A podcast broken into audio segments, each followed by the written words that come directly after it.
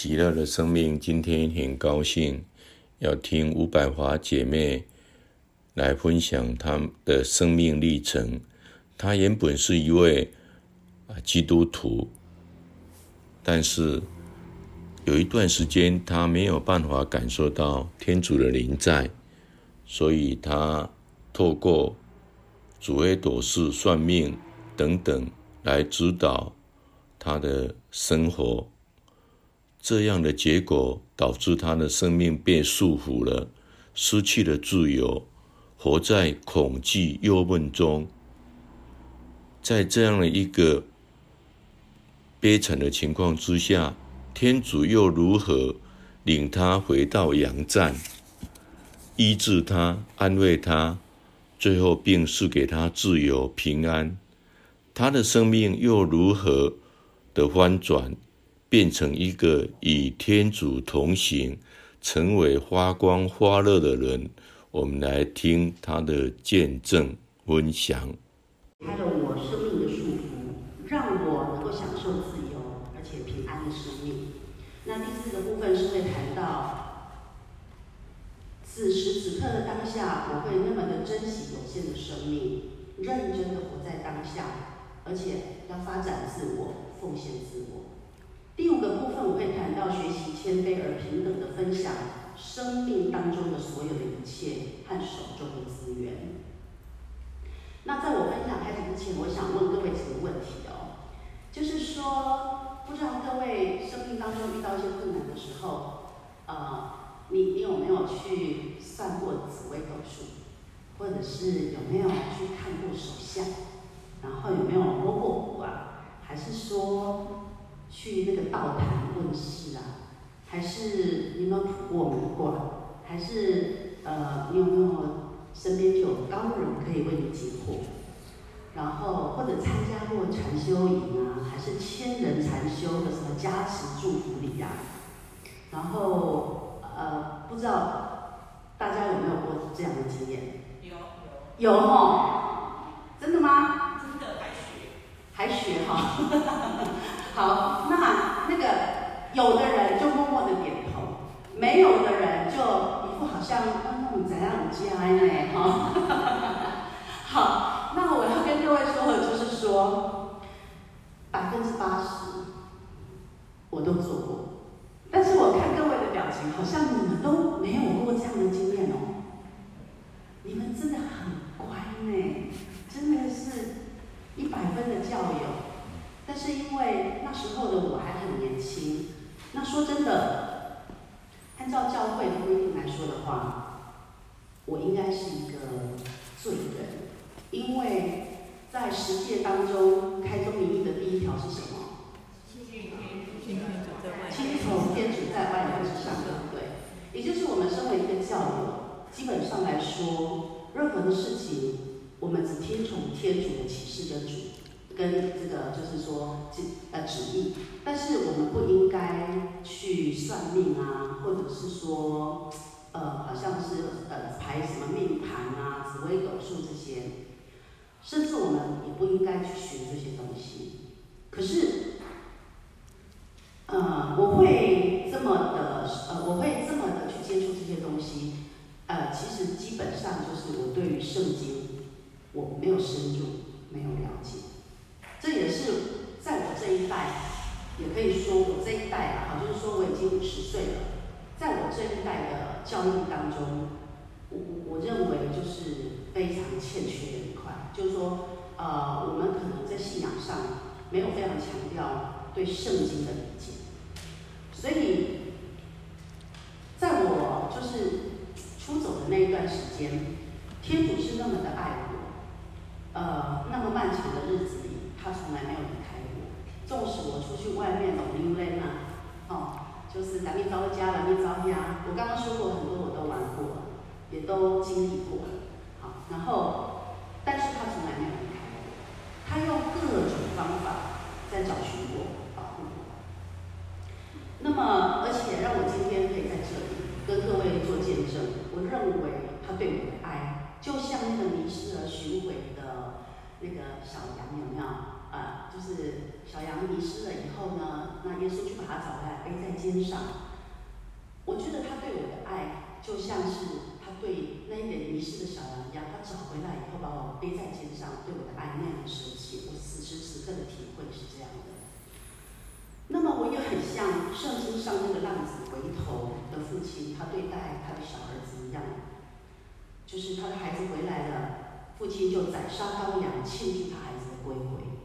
以前我实在说真的，我不太懂这段圣经到底要表达什么。我只有感觉这个爸爸真奇怪，好不公平哦。那个大儿子天天在家服侍爸爸，啊，小儿子出去外靠拢，你在等来说什么就是宰杀羔羊。可是当有一天，我也成为那一个离开天主，在外面努力背的小孩以后，我回来了，我感觉，呃，我可以，我应该是说，我就深刻的体会，明白这个父亲的爱有多么的深刻。和令人尊敬，所以今天我能够站在这个祭台前，我有义务将我走过的这一段历史，向天主所爱的孩子们分享，然后也作为我对天上父亲的一个回报。我离开天主的那些日子，我刚刚提到，起源于我对圣经的不深入、不了解、不明白，也基于我对未知，就是不知道的事情，就是未知。的一种好奇，还有恐惧，然后还有贪婪。那你好奇什么呢？第一个算命会告诉你，哎，你会有几个小孩，然后你会有几岁的时候，你可能会有官司哦。然后在哪一年，你最好不要出远门，呃，避免远游，因为可能会出什么事情。然后在哪些年的时候，你会发展的很好，甚至在哪一年的时候。你也 guess 各位，这听起来吸不吸引人？你想不想知道这些？想还是不想？想哈，对不对？尤其我是一个年轻人，又好胜很，又很好胜心，所以当然会想啊，想知道我到底有几个小孩啊，男的还是女的啊？然后呢，我接下来的事业发展会怎么样啊？我我我我会我会遇遇到哪些事情，哪些不顺便是我怎么解决？从此以后啊，我就要拿着这张命牌，小心小心再小心，准备准备再准备。是的，的确很准。确实在那几年里，这些事情真的有接踵而来哦。但究竟是我期待的？还是命定的，其实这个对现在的我来说一点也不重要。对，但是对当时的我来说，每一件事情都很重要。可是各位你知道吗？因为很准，所以我就掉进去魔鬼的圈套了。我开始恐惧了，我得开始趋吉避凶，也就是从此以后我的生活都没有平安。只有宿命的捆绑，所有的人生焦点都变成我不在于去思考怎么样发展我自己的生命，哈，去发展我自己的生命，我怎么样可以更好，而都在趋吉避凶，怎么样小心啊，就是不要发生事情，怎么样避免不好的事情啊，就是他会来，包括我如果有官司，我一定要避免在那一年绝对不有官司，我就想办法让他不有官司。甚至于，我会选择退退退，就是说有些事情我明明可以争取的，我也选择退。然后我每天要过着很战战兢兢的生活，就是为了趋吉避凶。因此，也可以说，在那个阶段当中，我的人生一片空白，毫无进展。直到我眼睁睁就看着我命定的结束，真的来了，越来越不平安。然后越来越恐惧，而且悲伤不已。为什么这么说呢？因为我的紫微斗数啊，到四十九岁的时候就空白了，而且后面写着 “yes”。那当你看到你的命盘是这样之后，你会怎么样呢？我三十五岁就知道我的命盘是这样，从此以后我都在准备死亡这件事情。但是我等一下再谈到这个部分。但是无论我怎样趋吉避凶，是来了，我还是没有过去的。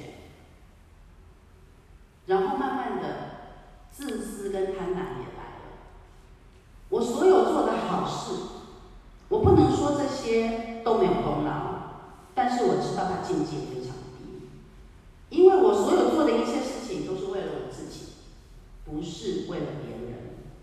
我是很想要有什么福报，而不是单纯以爱为出发点，就说我就很单纯的去爱。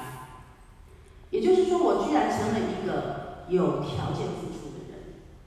每天我都想要怎么做，才会有福报。我为了贪这个福报而去做，而不是因为我爱我去做。然后慢慢的傲慢也来了，因为我的过去就是你知道，就是你有了这个概念以后，你有了这个。呃，我刚刚提到就是因果观呐、还有这宿命观以后，你就觉得啊，你你可能不是只有这一生，你是有过去生的。那因为我的过去生可能是很超越的，所以我有能力去给，所以我给的时候我有优越感，和我本来就应该给是不一样的。因为经上说，我给你的多。我就向你要的多，这个境界是完全不同的。所以慢慢的，我的优越感，这一种高与低、上与下的一种傲慢，让我也是这样子的，将我的生命交给因果啦、福报啦、算命啦，还有宿命这些观念来左右我的人生。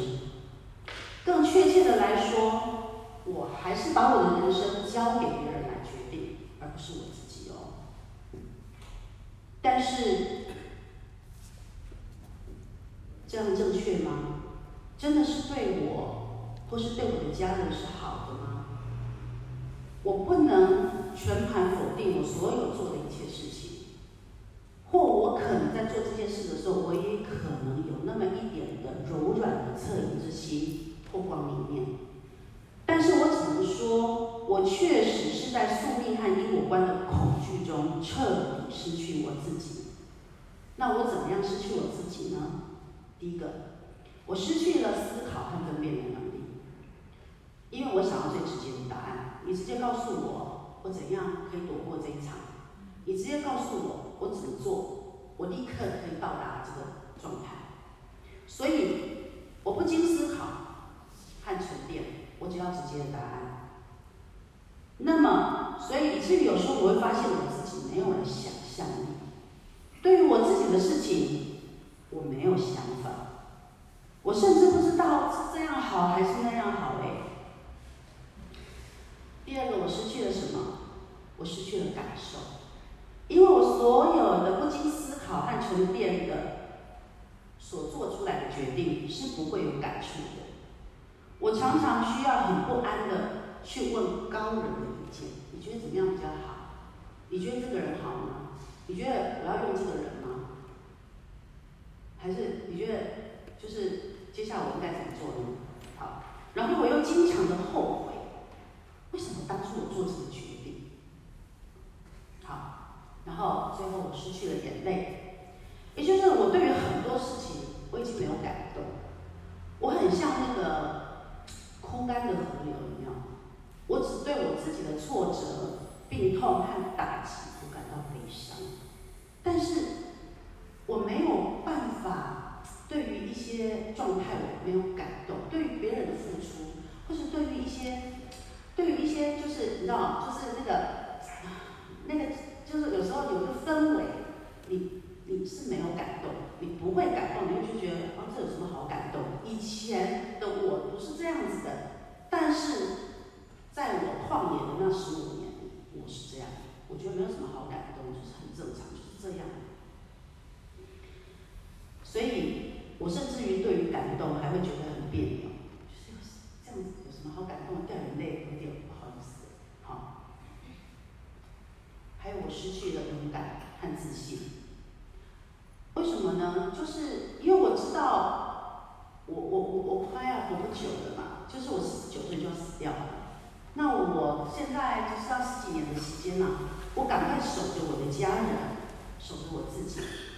我只和特定的人和团体往来，我蛮逃避跟人，也就是说，我不太去跟别人互动，甚至于我的内心也没有渴望。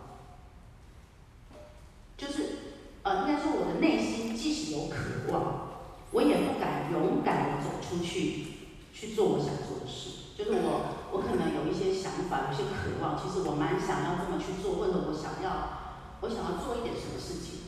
或者是我想要去进修，但是我觉得有意义吗？我四十九岁就要死掉了，我现在再去读这个有意义吗？好像很奇怪哈。但是当时的我就是这么一次。接下来，我还失去了天主给我最宝贵的自由。我被束缚，我也束缚别人。最后，我失去了快乐和平安。我经常都觉得不满足。不快乐，然后最后我失去了健康。谈到这里，我要先做一个结论：算命很准吗？好像是哦，大概有五六成准吧。但是他们会说，一半你要靠自己去改变和转化。但如但无论如何，你都会有一个预期心理。这个预期心理。有可能使你变得不那么努力，但也可能使你变得过度在乎。那如果你没有把握不被魔鬼控制，我希望你们一辈子都不要轻易尝试，因为我就是在很无知的状况下，我被束缚、被控制了。刚刚我提到，在我三十五岁的时候，我就预知我的命运，并且到四十九岁之后，我有结束，我的生命是空白，我非常的在乎，我是过度在乎了。所以这十五年来，我一直都在做死亡的准备，但我的内心每天都是悲伤的、焦虑的，加上我很多年来。有身体的状况一直都是处在一种经常开刀的亚健康状态，所以每一次当我看到孩子的时候，我望着他的时候，我心里是想：我没几年好活了，我是不是应该帮他做点什么，做点什么准备？我一定要让他有成就，将来若我不在他身边，他才能过得好。我要尽其可能的陪伴他，为他服务，所以我很用力的给他一切我最好的资源和我的爱，但我又总是那么焦虑，那么得失，非得成功不可，所以我让他压力很大，而且我经常给他罪恶感，我觉得他没有听我的话，或是他没有做到我理想中的状态。他是有罪恶感，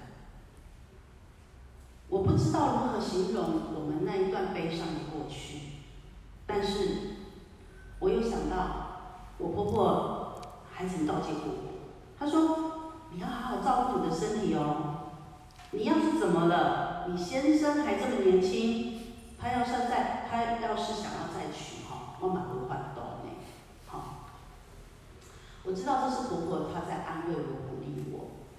但是其实，当我听到这些话的时候，请问当太太的你们有什么感觉？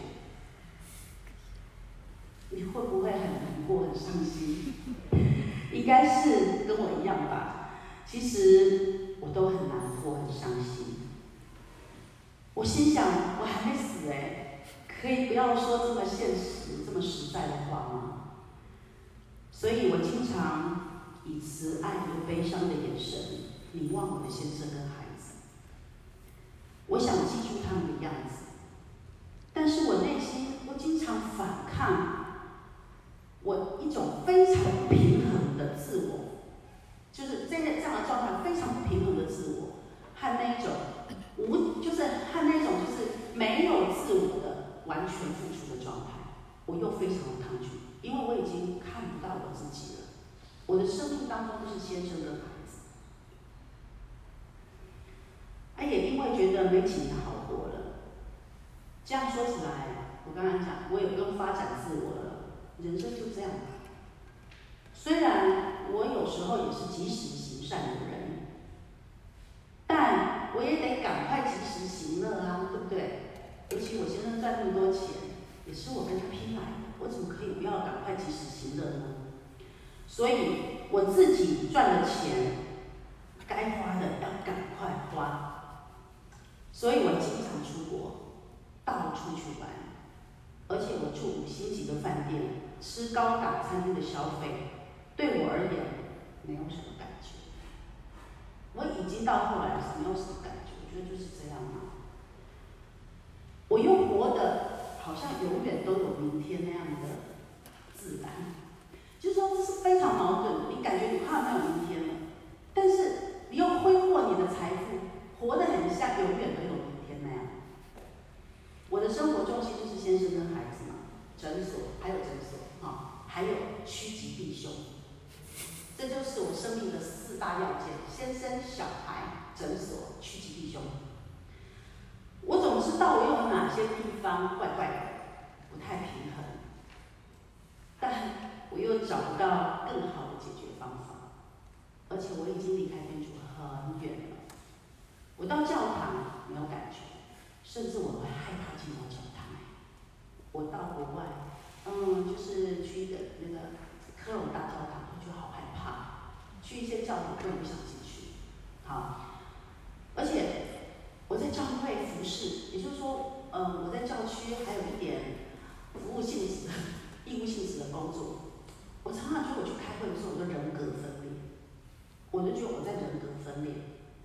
于是我暗下决心，我一定要完全的离开教会。那么各位可能会问我，那你后来怎么了？你怎么会回到教会？我只能说，天主已经知道我的决定，他觉得我走太远，加上我的母亲一直在为我祈祷，我认为。那是我唯一和天主保持关系的一个力量。当然，唯二的原因是我当时也还在教区帮忙，这也是另一个原因。啊，只是我已经决定要辞去职务，完全离开教会。所以我认为，如果你的家人跟我当时一样，已经离开教会，离开天主了，你也不要灰心。只要有人在为他们祈祷，你就为天主和你的家人搭起了一个友谊的桥梁。就是我的意思说，这就是串起你的家人跟天主关系的一个很好的桥梁，就是为他们祈祷。我想我母亲就是不间断的，永远用祈祷把我们跟天主串在一起。虽然有有一段时间我也是蛮排斥的。也就是说，你离天主很远的时候，你就对于这些行为，你都是觉得很讨厌的啦。真的就是，就是你知道，就是你已经没有天主的时候，你是非常可怕的。好了，那接下来我要谈到的是归回，就是我在病痛中和天主相遇。在二零一七年的圣诞节前后，我很意外，也很幸运的，在一个很奇特的那个抓痒的动作。啊，就是我这样抓痒，哎，这个痒是哪里就不知道。然后就是，哎，我居然摸到了一个乳房的肿瘤，并且我到医院检查的时候，其实我是完全找不到这一颗肿瘤的。也也就是说，我自己摸到了，但是医生用那个乳房摄影啊、超音波摄影，通通都没有看到。呃，其实我要跟各位讲，连最后的抽血都没有癌症指数。但是那颗肿瘤是在。当时检查结束以后，医师就要赶我回去，他说：“没事没事。”然后就走，让我走。我跟医师说：“可是医师，我真的有摸到，可不可以请你帮我触诊？”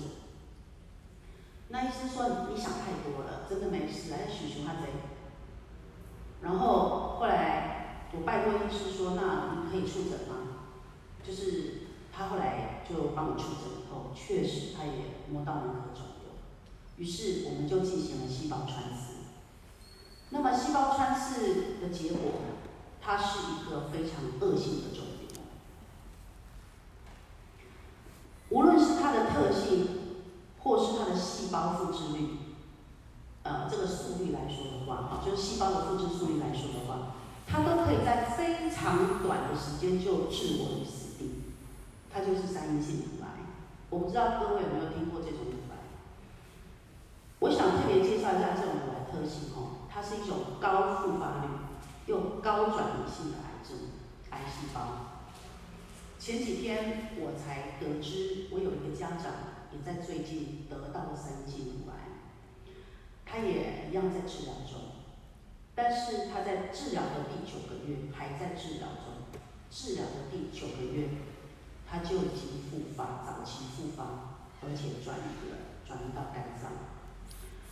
那我听了之后实在是非常的难过，但是我内心又深深的感恩天主给我的机会和爱，他是那么的爱我，因为我也是三阴。而且医师有说啊，只要你在五年内复发，那你就是末期，也就是说，这那五年。你都不可以复发，只要复发，你就是直接跳到末期。所以，在这五年内，我坦白说，是非常非常的焦虑跟恐惧。可是还好，我回到主内。等一下我会谈到。但我想，是天主愿意给我一个机会，我在很快的时间，我处理了这个，这个就是肿瘤。我也听从医师的建议，我进行了一整年的化疗跟放疗。在这一年当中，除了除了治疗上的痛苦，还有我的外观也改变了。我没有头发，我没有眉毛啊，然后看起来有点奇怪啊。然后我饮食也很多东西，这个不能吃，那个不能吃嘛。还有生活也有很多很多的改变，我不能再到处旅行了，对不对？然后以及药物的很多的副作用，让我掉进去了一个忧郁和恐慌的黑洞当中。我就像一个小孩子一样，当我处在那样的一个状态的时候，我没有办法一个人独处，而且我非常的没有自信，我没有办法掌控我自己，任何安慰的话、鼓励的话，都对我起不了任何的作用。我知道我自己处在那个状态，我很努力的要拉我自己，可是我知道，就是好像就是没有办法。一到中午的时候，你感觉哎呀，太阳下山了，好可怕，不知道在怕什么，就很害怕，很害怕。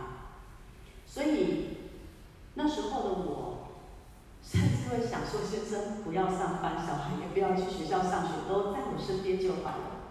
过中午就很害怕、很恐惧，然后呢，我的孩子又刚好在那个阶段，他也遭遇一些困难，所以我们可以说在那个阶段有亲子上、亲子关系上的各种挑战。那那一整年就是我生命的黑暗期。我常想，我现在在做这些治疗，我的意义在哪里？因为我刚刚说，我的人生就是先生嘛，小孩嘛。还有什么诊所嘛？啊，我现在连小孩都就是那一段时间我们都处得不好，那这样我活着要干什么？我做这个治疗的意义在哪里？所以在那个过程当中，说真的，我的生命黑暗期我怎么走过来的？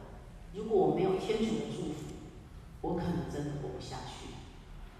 但是在黑暗当中，只有你自己和自己在一起。当时的我是这么想的，有很多的思想跟感触都非常的真实。我在绝望和恐惧中，终于想到我还有教会，而且教会就在我家旁边嘛，啊、所以我就打电话。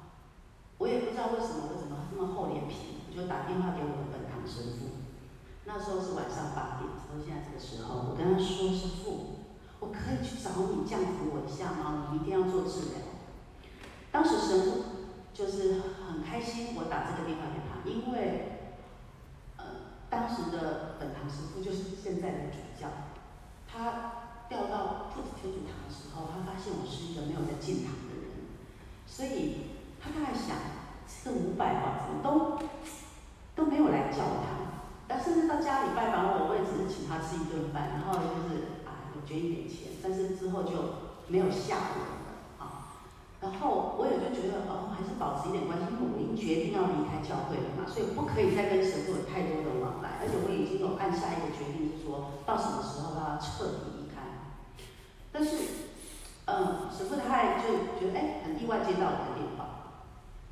所以他就带领我到教堂去，为我进行病人复油。我走出了教堂，瞬时之间，我的恐惧掉了一半，我的内心感到平安有依靠。我跟我先生说：“哎，怎么好奇怪啊？我本来好害怕哦，但是我的傅油完之后，我怎么没那么害怕了？没差几毛啊？好，我先生说是来讲，我说真的。”所以这是一个在我身上非常真实的特殊经验。我居然在病人复活之后，立刻在走回家的路上，感觉我的恐惧消失了一半。所以我相信病人复活的力量。关于复活的作用，各位可以网上去 Google 一下，我就不多说。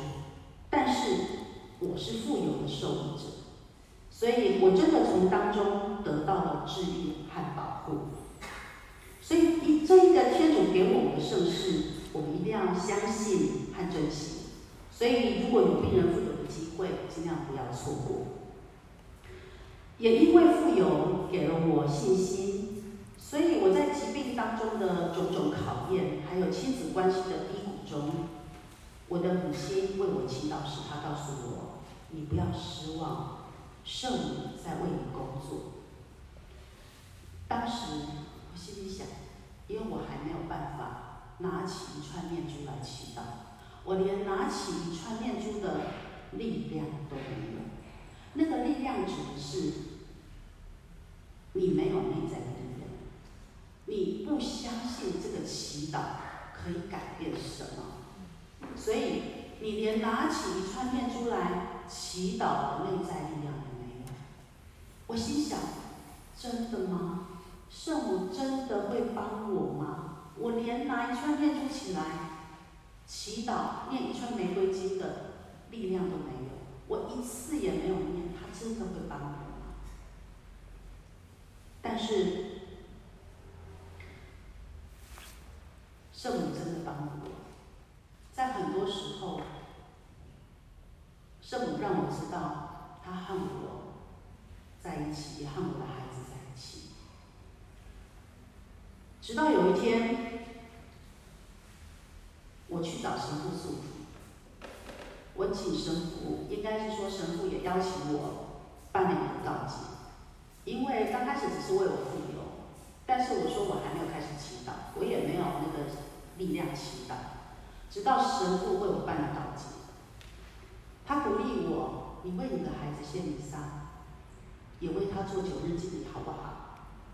于是我就为我的孩子献了三十坛弥撒，然后每个礼拜五、六日我都去教堂报弥撒，为我的孩子祈祷。然后我也为他做圣鲍思高九日祭礼。从当中我体悟到我有很多的错误，然后从此我才开始慢慢恢复了我和天主之间的往来。此后我就开始。大量的祈祷，我沉浸在祈祷的默思中，祈祷成为了我孤独时候的唯一的享受。因为在很多时候我是一个人。当我妈妈回去了，孩子在外面，先生在工作，家里剩下我一个人。啊，我刚刚不是说我很害怕吗？我都要跟着一个人。我如果没有跟着一个人，我就觉得好可怕，我不知道在怕什么。但是当时我是这样的。在祈祷当中，天主帮助我忏悔，他让我看见我有好多好多的错误，我看见我自己私言行为上的各种罪，我经常在祈祷中被圣神触动，所以天主还给了我眼泪，我开始会哭了，也还给我柔软，然后也给了我爱和感动。他把这些能力还给我了，并且他使我在祈祷中经验他的临在。从此，我非常渴慕那个安静的时光，我再也不害怕我一个人了。我的内心非常的平安喜乐。有一天，我的孩子问我。因为之后常常会跟孩子说：“祝你平安哦，哦，天主与你同在，祝你平安。”孩子问我：“妈妈，什么是平安呢？”哎，我们每天都在讲平安，平安，可是平安到底是什么？是什么感觉？我现在可以很明白的表达了，就是你的内心里有一个不被打扰的空间。它专门属于你跟天主，在那个空间里面，就很像火山一样，它有非常非常深沉的宁静和安定。在你的呼吸之间，你知道，在那个里面有一个力量，那个东西它属于你，但又不完全是你。但它就是和你融为一体，所以我慢慢体会到，在那个力量当中，它让我可以面对所有的困难，以及面对我不喜欢的人，面对棘手的人事物，乃至于你自己的困境。所以我还需要再去问高人吗？我还需要再去问紫呃拍紫微斗数吗？或者是？还需要再去听算命的吗？不需要，因为我已经有那个力量了。因此，我体会到所有的一切都不是理所当然的。天主解开了我生命的束缚，使我开始享受自由和平安的生命。那你说我体验到天主什么呢？我体验到他是无条件给予的天主。在我并没有为他做什么的时候，他就施恩典于我。所以，并不是我得做什么，他才会爱我跟给予我。但他也用这样的方式显示给我，让我学习他。所以，我们愿意，今天我们愿意去做一点什么，并不是为了谁，更不应该是为了我们自己。而应该是很纯粹的给出我们的爱，帮助到那些需要爱的人，更不需要我做了这件事以后，谁来感谢我，或者是天主一定要给我什么赏报，我才去做，或者是说一定要给我赏报。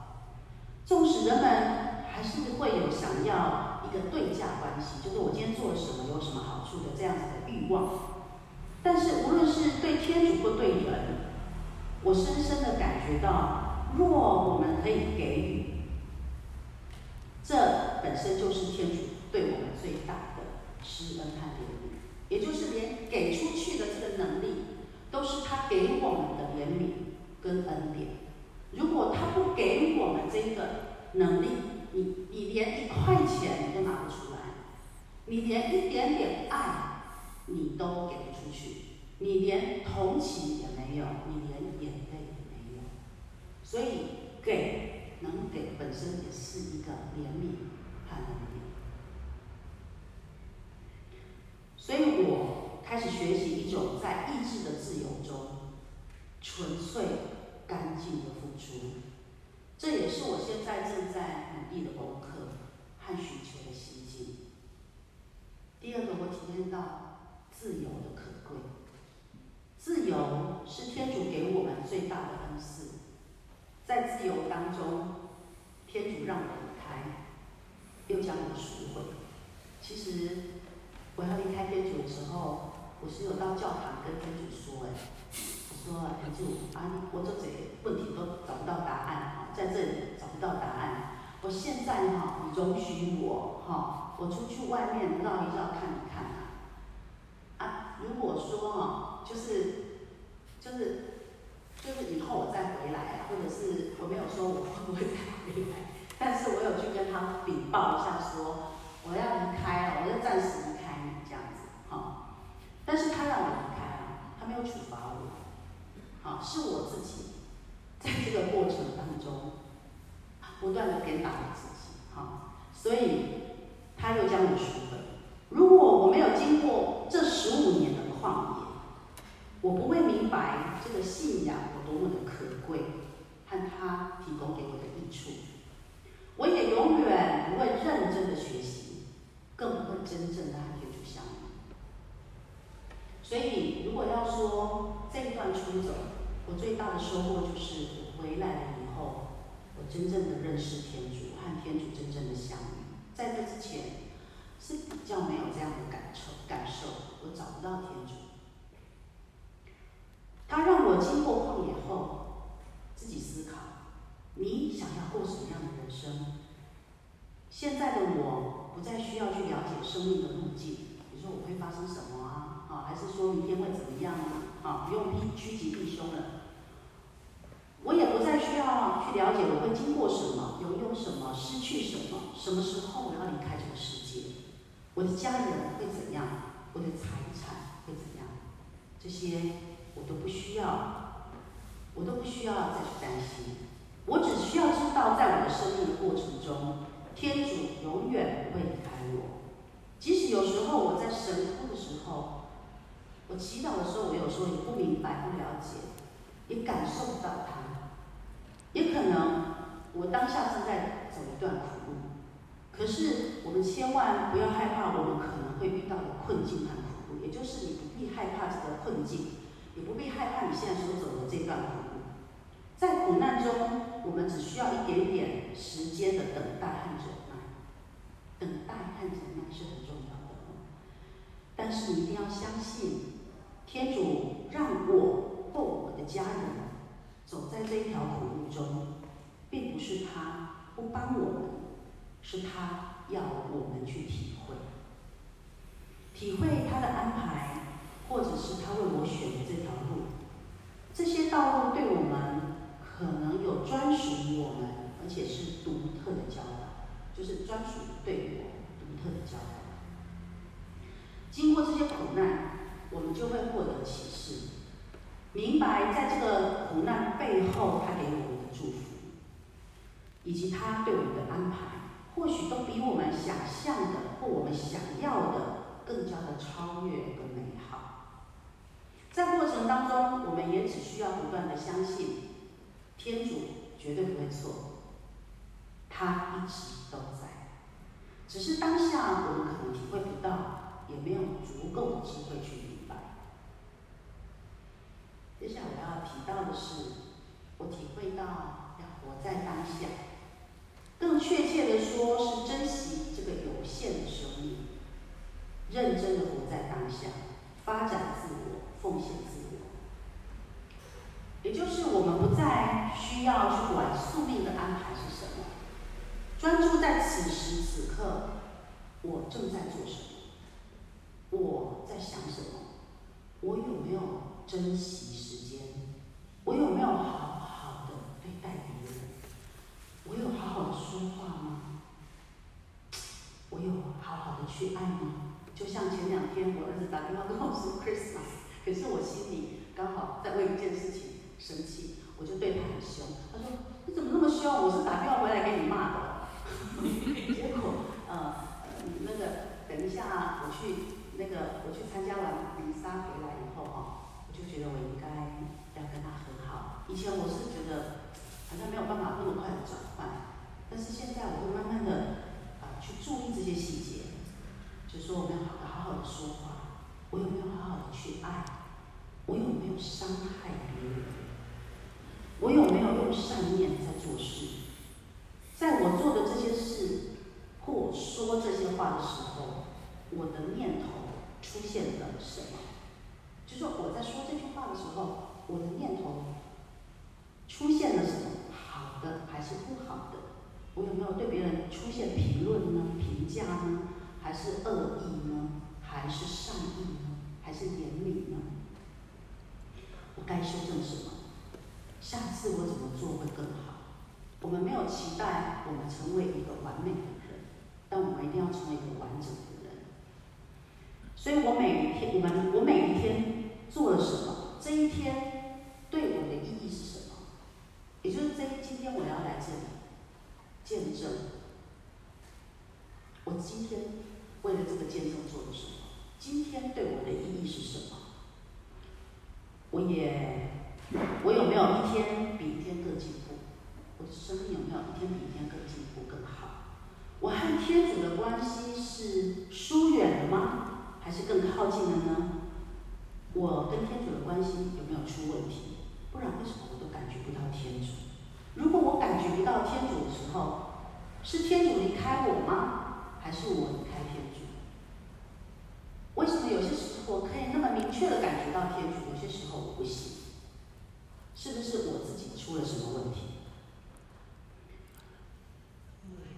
那我怎么找回我跟天主的关系？我问天主：“你到底要我做什么？”而不是我想要做什么。而我要做这件事，真的是你要我做的吗？我感到平安快乐吗？还是我觉得这件事有压力呢？如果是你要我做的，一定是让我感到喜悦、平安、快乐。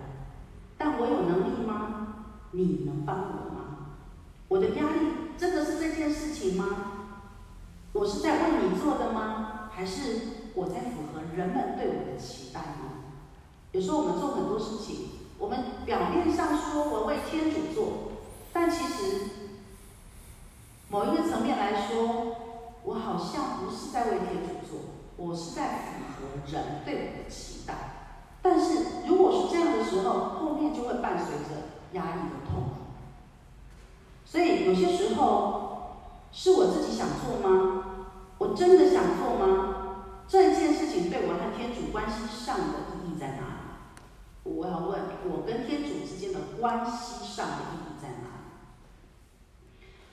那我上述所提的这些问题是有思考，是有感受的，不再是像以前一样，我对一件事情的决定我没有思考，我没有感受，我只要问高人的意见，给我答案吧，或者是你觉得应该怎么做就怎么做吧。所以不再是别人给我答案，叫我做我就做。命运叫我不要做，我就不要做。那么在这些思考之后，我所做的每一件事，对我和天主来说都会是有意义的，我就会是喜乐的。即使我可能真的会有一点压力，但我知道天主在我的身边，他可能会帮我，他一定会帮我，我就不会那么的害怕去尝试去挑战，也不会再像过去一样那么害怕死亡。因为我的每一天都和天主连接，我知道所有的一切都已经交在天主手中，我不需要那么担心和挂虑了。最后我要谈的是学习谦卑而平等的分享生命和手中的资源。当我慢慢理解，我所有的一切都是天主的恩赐，并不是我有多厉害，我多好，我多会，我就会了解。在我的生命中所拥有的一切，不过是我暂时拥有的资源，也就是我现在所拥有的财富，我现在拥有的关系，人与人的关系，我现在所拥有的才华，我现在所拥有的一切的一切，那都不过是暂时拥有的资源，不是你的，不是永远都属于你的，因为有一些资源，你从来没有努力过，你就。那是什么？那就是天赋啊！你有努力过吗？你就本来就很会唱歌，你有努力过吗？天主就让我很会唱歌啊，歌声很好啊，这个好像也不是经过努力，好像是天主本来就给你的天赋。那有些资源是你努力了，所以你拥有了。关于这两种资源，我们都要好好的善用它，也要尽量的避免骄傲和独占。关于天赋上的资源，我体会到，我一定要用它来服务，将它用于众人和世界的益处，让我的天赋成为所在之处真善美的祝福。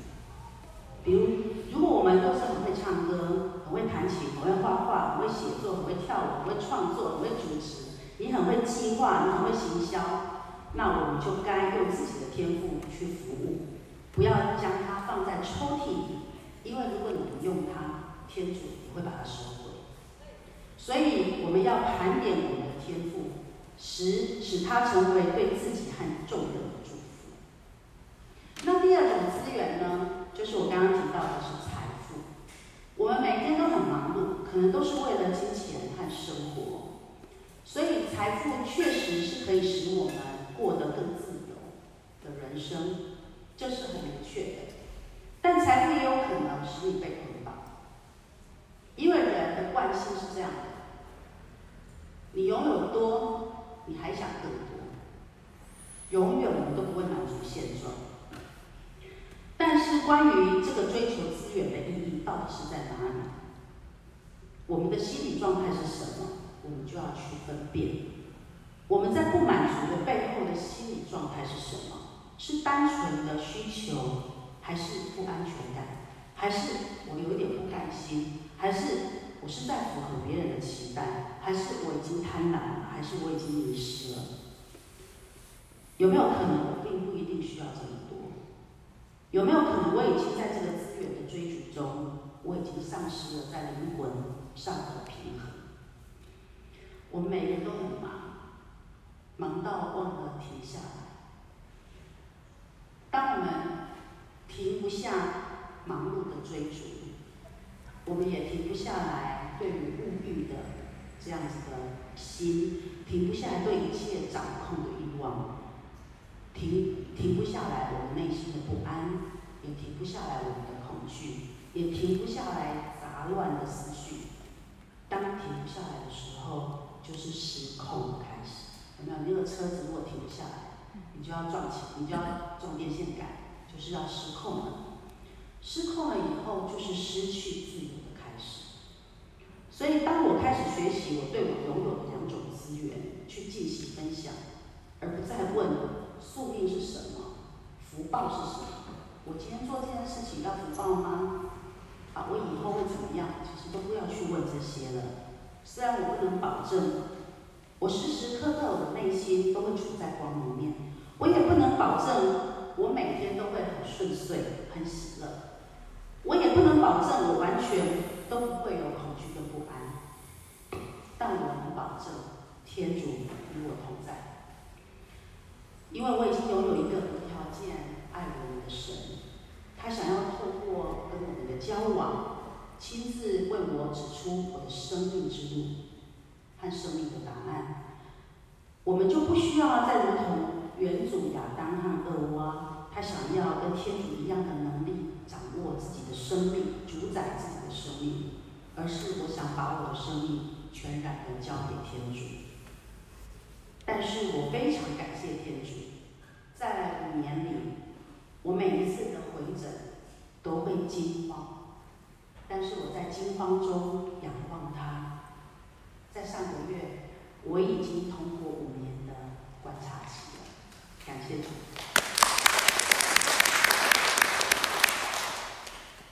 我的生命将永远属于他，我感谢赞美他对于我生命的启发和教导。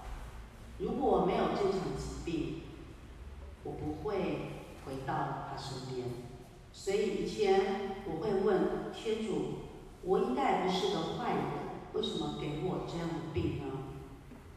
但是现在我感谢天主，如果你不是给我这样重重的一击，我不会认真的回头看你。我感谢赞美他对于我生命的启发和教导，我将感谢赞美他直到万世万代。我的分享到这里。谢谢各位的耐心聆听，还有这一次我的分享。